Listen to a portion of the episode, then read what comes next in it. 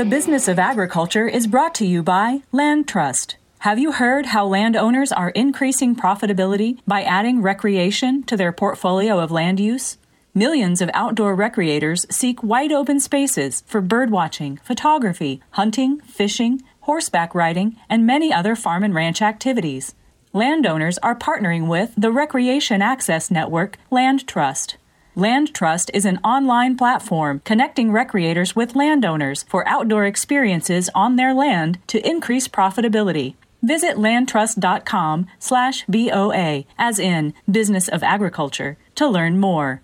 That's landtrust.com slash BOA.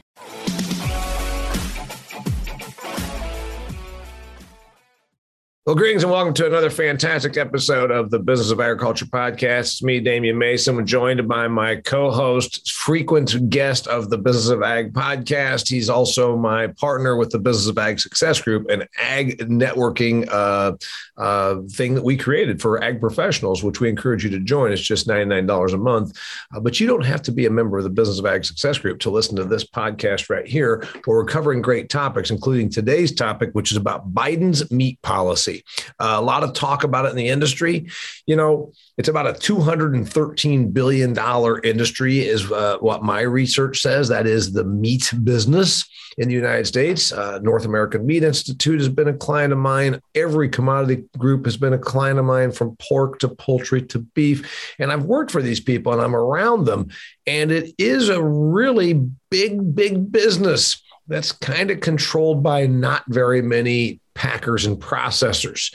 That is what allegedly this legislation seeks to change. Todd, the founder of SwineTex, he's a livestock consultant. He also is, uh, as I said, my partner on the Business of Ag Success Group and a smart dude. One of the smartest Texans you're ever going to meet. Of course, come on, the bar's pretty low. All right, joking. Love my Texas friends. Todd, welcome to the program. Thanks for having me. All right, you've got a lot of opinions on this, which is why I have you on here. This is a hot topic. Uh, we've been hearing about it for a while. Uh, back in uh, May, June, I had a client, I'm sorry, a, a guest on we talked about the Packers really being in charge of the beef industry. He was a beef feeder himself in Iowa, as well as a commodities broker. And he said, You know, I'm selling steers for break even and uh, every steer that walks through that processing facility is making about a buck a pound you know 80 to 80 cents to a dollar a pound $1100 per animal. And i said that seems really screwy. Well beef is particularly tilted toward the packer processors like four big companies control about 80 to 85% of all the beef that is packaged, processed, and, and, eaten here in the United States of America. Uh, my reading says about 54% of the poultry is controlled by four bigs. We've got a big bunch of packers and processors. They do have a lot of control. They do get their wrists slapped or at least threatened from the government every now and again.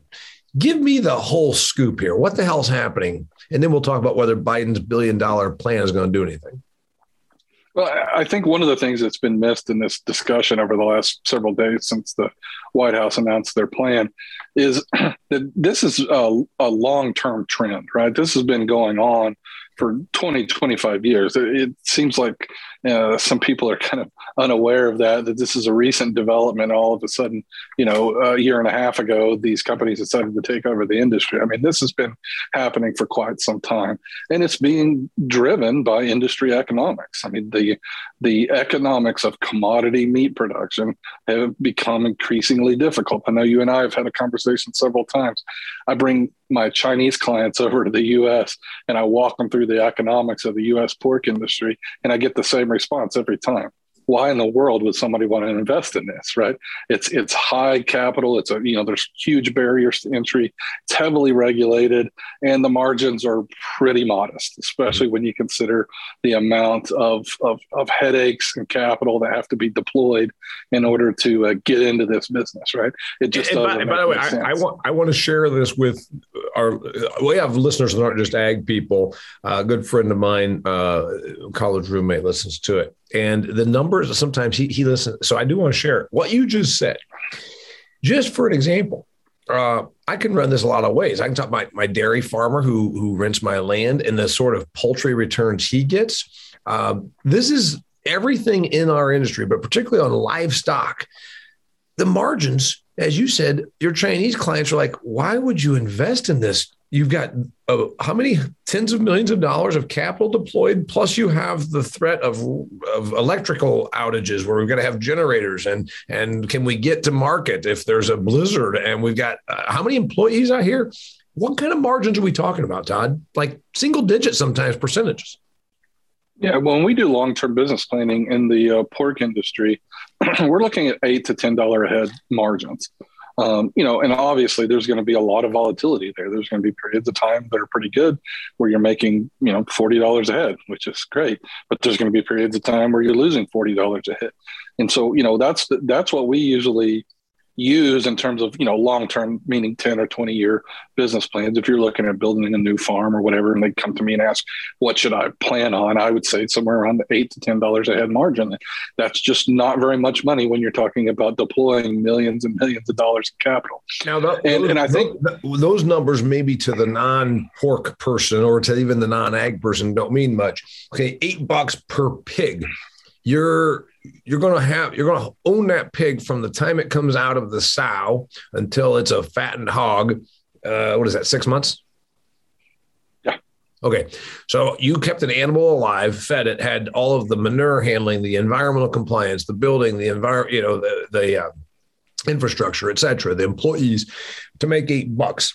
And so the bigger thing on a percentage basis that pig is going to sell that hog is going to sell 280 pounds when it goes to butcher, roughly 285 pounds when it goes to butcher. And right now we're talking what, 70 cents?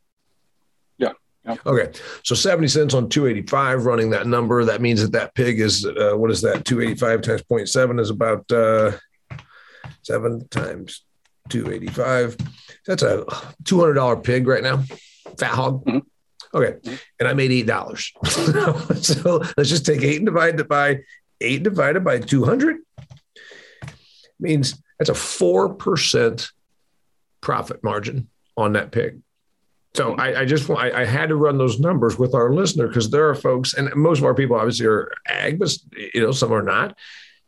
Where else would you put millions of dollars of capital into into work and do the work and take the risk on a four percent return? And that's what you're talking about here. Yeah, that's at, the, that's at the production level, though. Now it goes in, into the Tyson, Cargill, name the other company. I'm not picking on any of them. It goes into their system, and then they they they kill it. Then what happens? Yeah, so the profit margins are going to be a little bit higher on on meat processing and even higher on retail, but the risks are a lot bigger and the costs are again are a lot bigger. I mean, it's a, it costs a lot of money to build a, a modern packing plant.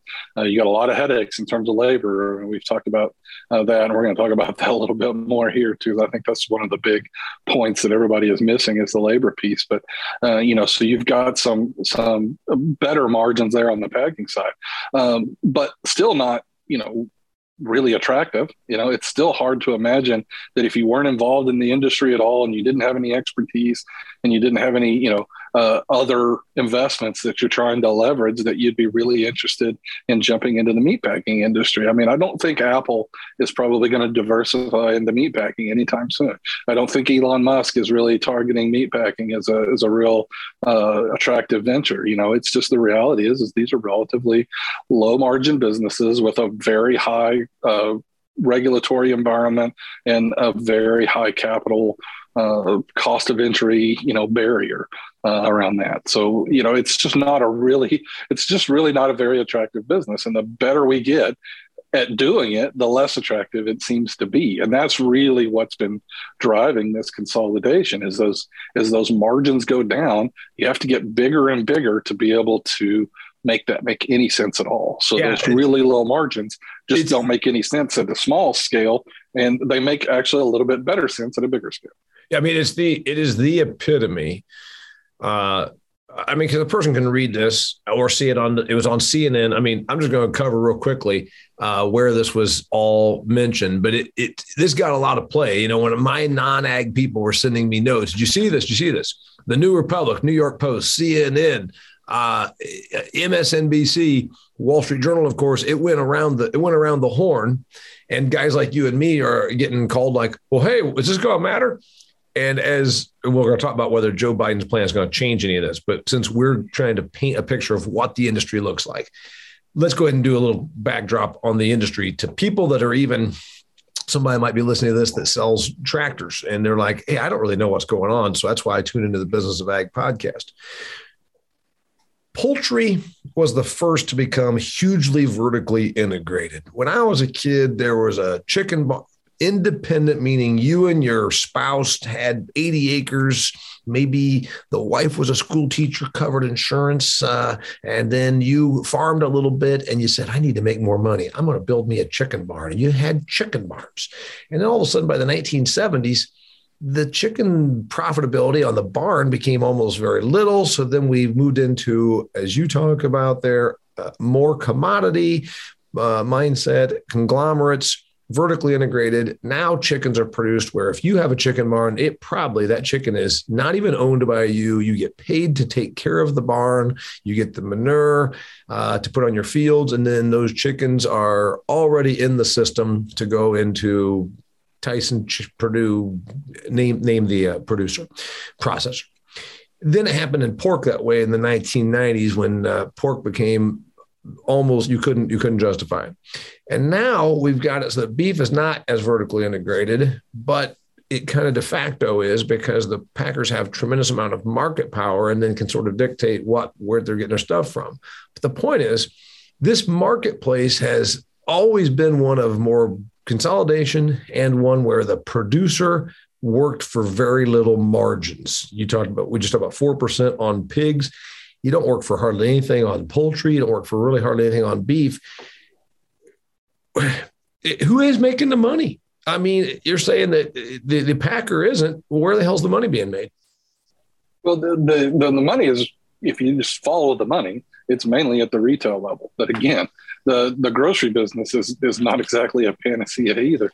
Yeah, there's a lot of margin to be had there, but that is a tough, tough, tough business that ultimately operates at pretty small margins as well because they have a lot of issues that they have to deal with in terms of, of wastage and you know product life and, and I mean it's just it's a it's a nightmare. Anybody that that uh, grew up in the grocery business will tell you that it's just a really tough way to make a living. Yeah, I think grocery stores um, operate. I think the most profitable. It's been a few years since I looked. Whole Foods was operating at like a five and a half percent margin, and the Kroger, Walmart, uh, you know, were at like two two and a half. So I'd hardly say that they're getting rich on any of this. So is the answer just that there's no margin there because uh, my beef feeders would counter those beef processor packers? They were making a dollar a pound, uh, and I'm making nothing. So wh- how is it? What gives there? Well, I think the reality is that they have made more consistent profits, and that's really where the the issue lies that they don't you know generally lose money for long periods of time like producers sometimes do. And so those can be very difficult to manage. And so i think you know well and i've been encouraging the pork industry to think about is live pork production is essentially a break-even business. When you consider everything that, that goes into it you have to think about it as a break-even business. And, and how is that going to be sustainable? And the only reason that it's, you know, really even makes any sense at all are really kind of external factors. You know, why is that? Why is that uh, uh, contract finishing producer in Iowa still in the pig business? You go ask them. Go sit down and ask them, and they'll tell you. You know, the the main reason they're still in it is because they want the manure, right? Yeah. The main yeah, reason is, is because the the, the manure is worth a lot of money yeah, the, the byproduct manure becomes a fertility issue that they can put on their field. So they're producing pork for free or for very little money, so then they get the uh, the manure out of it. Um, yep. Yeah, so you know, you just have to ask yourself, you know, how sustainable, you know, is that model long term, um, and is and is a modern pork system going to be able to to survive that way? And so I think, you know, this discussion uh, really revolves around, in a lot of ways, providing some tools to producers to help them manage that volatility. You know, low margins is is doable. You know, high cost of capital is doable, but when you add volatility into that piece, those three things together, high volatility, low margins, and and and high capital requirements, to me, the combination of those three things are not sustainable. So you're going to have to address at least one of those three legs. And I think the one that's probably easiest to address is is trying to help provide tools to producers that make their uh, give them more uh, usable risk management tools to reduce that volatility. Okay. Uh, that that might happen. What we're talking about on this plan. So we already are talking about an industry that it, it is very oligopolistic. There are, you know, there's a reason on uh, a year ago, uh, you know, one of the big meat companies sent their people to Washington and ran all uh, full page ads in the New York Times, Wall Street Journal, uh, you know, Washington Post, whatever. There was a bit of lobbying that went on there um, by the big po- protein processors. Um, so they're not they're not um, certainly um, willing to uh, to not they're, they're not out there admitting oh no no boy there's there's hundreds of companies doing this. They know that they control a significant amount of the protein. You're saying but they're also not making gazillions of profits. Um, so the answer is nobody's making money Joe Biden's plan or the Biden administration rolls out. You and I both read it. This is out of the Wall Street. I've seen it everywhere. I've seen, you know, like I just named the, the outlets that were covering it. Essentially, it doesn't boil down to breaking these companies up. You know, you start talking about antitrust. You think, okay, let's break them up. Um, we've done that before. Uh, the Bell system is the best example I can use. Telecommunications, when I was a little kid, you had to go to the phone company to buy your phone. And I'm talking about to buy the thing that you put in your house, uh, that dial up thing, that thing that had buttons on it. Um, they were essentially in charge of all of our telecommunications. They get broken up. And you'd say, okay, that's good. Woo, yeah. Well, what's telecommunications look like now? First off, nobody even has a landline. You don't have to go to a store to, uh, to the actual phone store and pay their premium to pick up the phone. But you still only have four companies that are in charge of all telecommunications in the United States of America. You got Verizon, you've got uh, what uh, T-Mobile, you've got uh, Sprint. I mean, whatever. You got four companies, right? Does breaking up these big meat companies does that accomplish anything? We did it in telecom. 20, I'm not sure that it does. I, I, think in the short term, it possibly could, um, but I'm not sure that that's the case, and I'm not sure that it doesn't result in higher prices for consumers. I think that's part of the problem. If you start thinking about breaking up the the big meat companies, you also dismantle what they offer to the the food system, and that is very efficiently produced meat. Right, mm-hmm. um, and I mean we we we produce meat as efficiently as anywhere else in the world. And, you know, there's and, aspects inexpensively. Yes, and it, I mean, there's aspects of the production chain that we're not always the best at. You know, on the pork side, uh, you know, in sow farm production, Europe will is significantly better than the U.S. But if you take everything into consideration, going from the you know input side on the grains through the the production and the meat processing, we are by far the most efficient in the world. And so when you start breaking that up, that you know to some degree is driven by scale and that starts to break down. So I, I, don't know. I think what happens if you break up the meat industry. I'm sure you could write a book on that, um, and and I, I'm certainly not qualified to answer what would happen. But I think, for purposes of this discussion, that's not what they're proposing. No, they're proposing. The point, the point is, I was going to say, if you're talking about tackling an anti-competitive meat environment where producers, because they they're saying the issue isn't even about the producers. I don't. I didn't see anything in my reading about the Biden plans uh, thing. It does eventually in the in by paragraph, you know, number six, something about and help producers, meaning farmers, have a more choices. But again, if that really were to happen, if all of a sudden, if the farmer can make more money, that's going to come from somewhere. Either the consumer's paying more or the packer, processor, or retailer are giving up, right? I mean, this money doesn't just, just, you know, come out of thin air. So I saw it as uh, first off, it was it, it, says to tackle meat prices. Well, they don't mean for the farmer because the they just care about the consumer. So then I thought, well, what's the tackle? Is it going to be to break up the big meat companies? None of it said that. I thought that was going to be the plan. The plan instead says we're going to throw a billion dollars. Now it was already announced back in the fall they're going to throw 500 million. So they've doubled that. They're going to throw a billion dollars to be dedicated to expanding independent meat processing. That's what the plan says. $1 billion to be dedicated to expanding independent meat processing. So, again, we're not talking about breaking up the big three, four, five, six meat companies. We're talking about that. And you've read where that money goes. Talk to me. Yeah, so it's best I can tell, it's a little bit obscure, like most of these proposals are. They leave a lot of flexibility in there to make changes. But it looks to me like, in terms of direct, you know, payments and to encourage the expansion of quote unquote small plants, um, is about $375 million. Okay. So if we use $375 million as, as the number, that's going to go directly towards, you know, presumably incentivizing people to build a plant. If we just assume that goes directly there, you know, the, the question I think that nobody has answered yet is, is what are they talking about? Are they talking about a small plant being a pork plant that processes 2,500 head a day?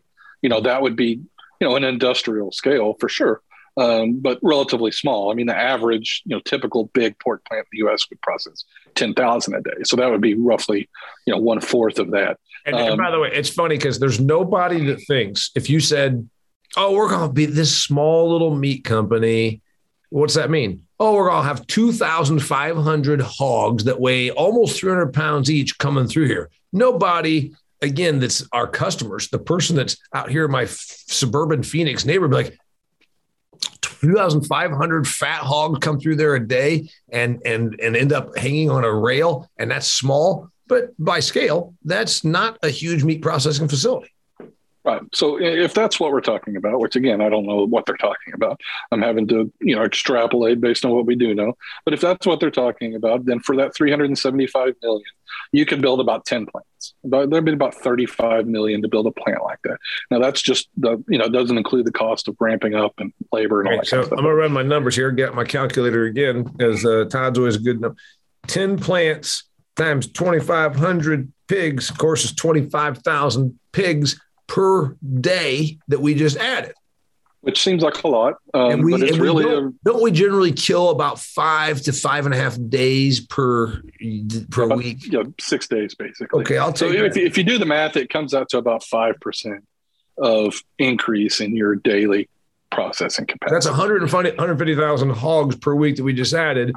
But in the United States of America, we process something like 2 million yeah, it's it's it's about five percent, um, and and and then you know, so it's a you know not insignificant, but hardly game changing, right? It's it's not going to make any you know real fundamental difference in the in the industry, um, and so to, together they would represent a five percent market share, right? And there's ten of them, right? So the the individual market share you're talking about, you know, of each of those individual plants, because we're not talking about creating uh, you know, a company that would have 10 plants, then we're talking about 10, presumably 10 different companies. And so each of those, you know, becomes a, a, a Mazda in the, in the U.S. Uh, auto industry. Yeah, I mean, it's not, a, it's not creating another Ford, it's creating a Mazda. Yeah. So you, yeah, Mazda, which of course has about half a percent. So we kill about 2.7, 2.8 million pigs a week, I think is the number I last remember. You're saying it's close to 3 million hogs we kill per week process here in the United States, right?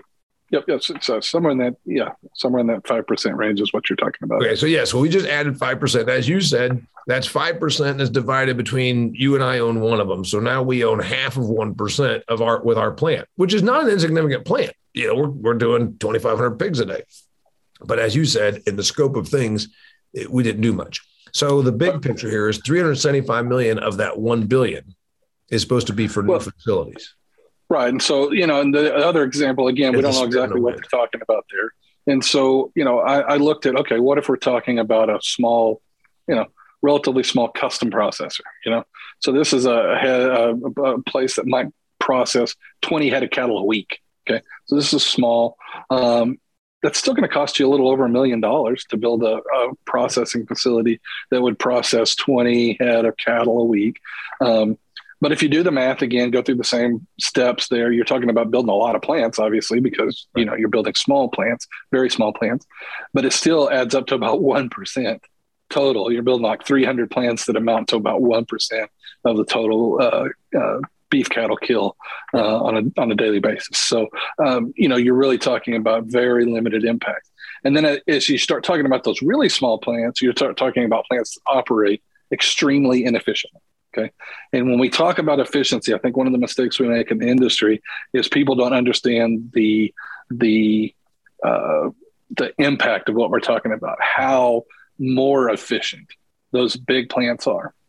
If you just look at cost of production compared to a large, you know, beef plant operating today by one of the you know big producers, you're talking about cost of processing that's three times, sometimes even more yeah. uh, than than it is with one of these big processors. So we're talking about extremely high processing costs, right. right. And obviously that gets passed along to consumers. Now you might argue they might get a better quality of product. Probably do.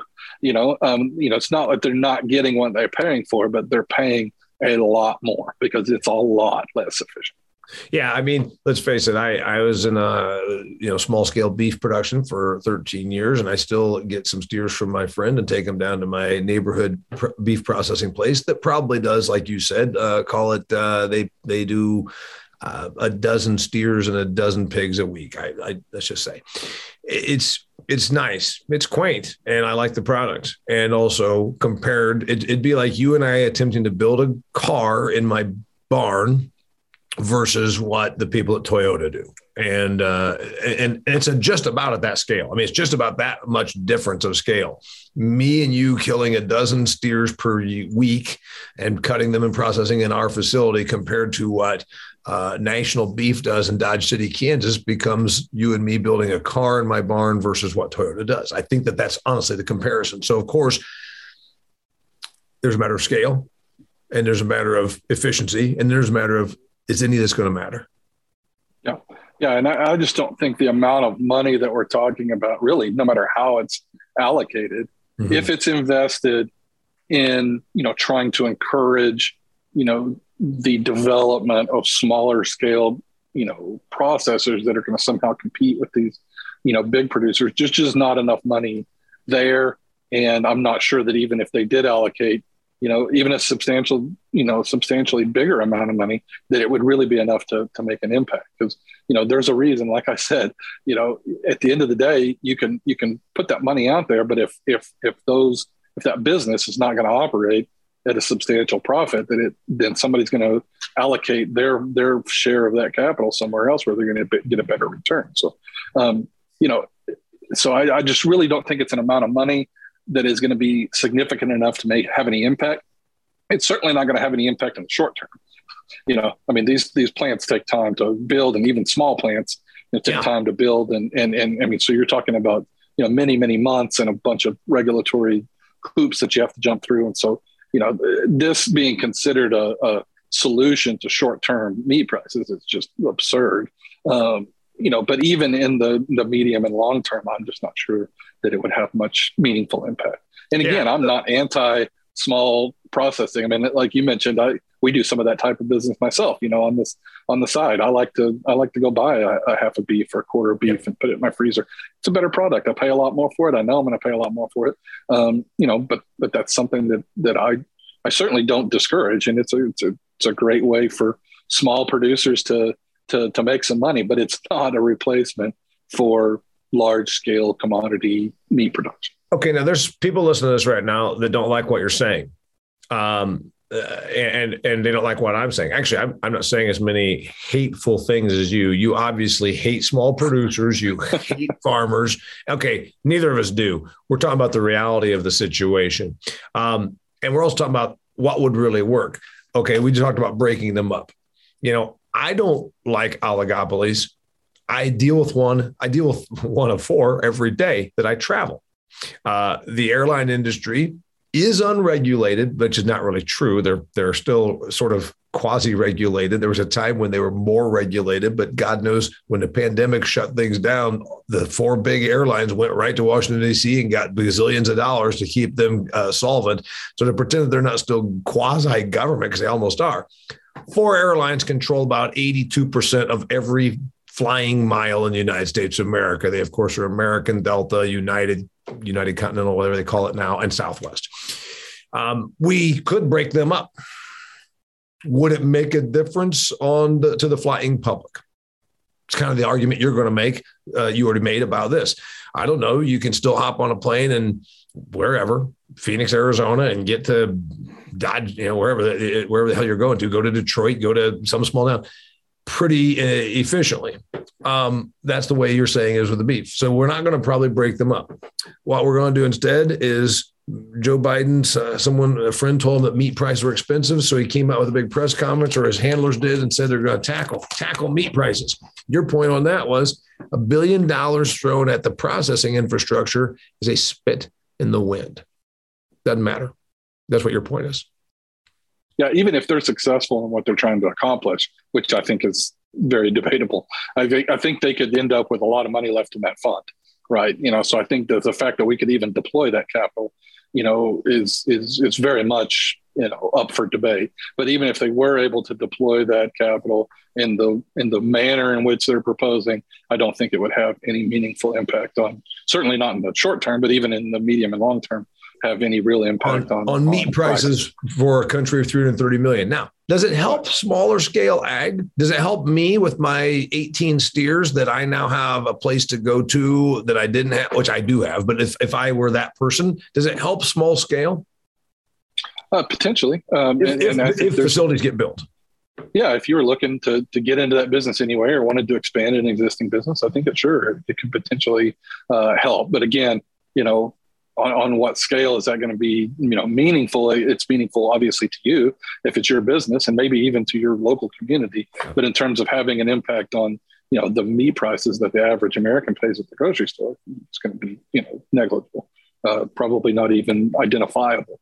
Um, so you know again I, i'm definitely not anti you know yeah. local and anti small. You know I, I think there's a lot of i think there's a lot of great things that come along with that. I think you know somebody going out and meeting a farmer and understanding what it takes to raise sure. an animal and, and, and educating themselves i think oh that's great. That's that's great for our culture and it's great for our industry and yeah. uh, i'm definitely not opposed to that but it, it's where you start talking about you know that type of you know system being a replacement for you know whatever industrial meat production. It's just it, to me it's just you know silly.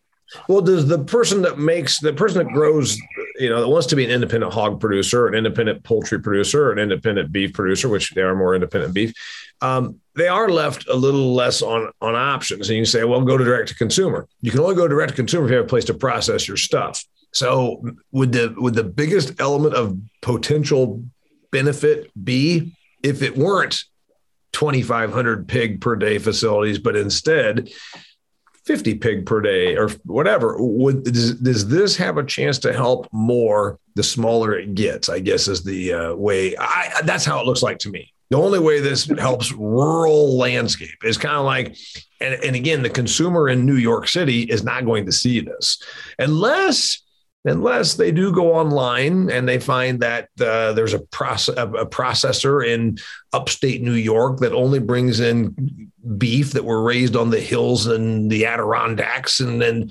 maybe that consumer does get something out of it. But the scale is such that we're still talking about infinitely small amount of product. Yeah, and, and I think I think it could have an, an impact, and I think that where you could probably see the most potential impact there is through the regulatory environment. Um, and that's one of the bigger challenges if you're talking about really truly small scale processors is that in order to and there's a lot of uh, ins and outs to this as i'm sure you're aware but um, you know the inspection process that ensures that our meat is safe yeah. is very you know some would argue it's burdensome to even the largest producers right but it's certainly an overwhelming burden for a small producer to the point that they, they can't really practically do that. And so if you're a small scale beef producer that wants to sell a dozen steers a year, uh, to people in your local community, the one of the biggest hurdles you're going to run into almost immediately is that you're if you're going to sell that meat, especially cuts of that, right? If you're going to sell steaks, got to be inspected. Um, then it's got to be inspected. It's got to be federally inspected or or with one of the state uh, approved state inspection agencies. And and very few of these processing plants are inspected because it's expensive and and so forth. And so there's a lot of uh, regulatory you know changes that have been proposed that really could have a substantial impact um, and and really improve the prospects of that type of business. But then you start running into some concerns about food safety. Those regulations are there for a reason. They, like most regulations, were instituted in a response to, as a response to, you know, some food safety challenges. As a response to, as a response to Upton Sinclair's muckraking novel, The Jungle, which tried to put meat processors out of business 120 years ago. Let's face it, that's what yep. they're all a response to. And, and and I'm very much you know open to you know looking at changes to those regulations, but that's that's the that's where you get hung up as people start getting really concerned about uh, about food safety. And and then we don't want to undo you know the su- substantial success that we've had in terms of food safety. I spent used to spend a lot of time in china before the pandemic. They don't have those kind of safeguards you know and and they don't have that trust that when they go to the supermarket that that meat is what they say it's going to be. They just don't um, and, and so I, ironically in, in China, you see a lot of people trying to go to farmers to buy, you know, product directly because they don't trust the industrial uh, system. And so well, or they, or they got to be really careful with that. Or they go to a wet market and buy bats. Uh, but that's a different story. Um, yeah. Real quickly then, I guess you're you're kind of a proponent of the system that we have, and so uh, meat prices are higher for the consumer, and yet we're still breaking even out here on the farm. And you say that's just the way it's going to be. Well, you know, I, I, think I think first of all we have to really address the the actual challenges. Well, you know, what are the real challenges? Mm-hmm. You know, is it is it really just a problem that we have too many big meat companies? I mean, I think that's a factor. It's something we have too, to, or too to, or too few, a too few big. Right? Yeah, too few. Um, um, you know, it, it, that you know that's a factor. We have to have that discussion. But the bigger issues in my mind right now, we're talking about the issue that we're dealing with right now, is labor. And, uh, you know, that has been an ongoing issue. I mean, if you went five years ago, in fact, five years ago, I was at a conference in Chicago and talking to uh, several meat packers, and I said, "What's the biggest obstacle to you expanding shackle space?" And they told me, to to a one, it was labor. That was the limiting factor. They could not expand because they could not find workers to staff the the plant. Um, and so that's a you know, and obviously everybody's dealing with that now. Um, but you know that's something we've been dealing with. It's very acute right now in our industry, but it's been a theme you know for for years, and so that's something that we have to address. If you really wanted to make a difference in meat prices, you got to try to figure out a way to address that. Um, you know that's a, that's a whole nother topic there, but um, we're also in the environment of overall inflation, right? And so yeah. What we're talking about here is is you know meat inflation and it's it's very prominent. It's it's out there. It's it's significantly higher than a lot of other areas but we're in an overall inflationary environment. You know used cars are up 20 some odd percent as well. We're 27 percent on, on used cars 50 some odd 57 percent on diesel 50 plus percent on yep. gasoline. I agree with you. And by the way this is what i was baiting you when i kept acting like you were anti-farmer and all that because we know you're not. The reality is the more stuff is touched by human hands, and meat has that. We're not automated. Soybeans don't need a lot of human touch. Uh, meat, my God, you've got it at the livestock farm level, and you've got it at the meat processing level. You've got it all through the system. A lot of human hands touch it. What is going on right now? We have a labor shortage because we paid people to not work, et cetera, et cetera. We shut down the economy. These are realities. So the meat thing the meat prices at the consumer level are, while we do have an oligopolistic processing system, it is wrong to blame it on that, particularly when you've got all these other factors, is what your assertion is. And I'd agree with that.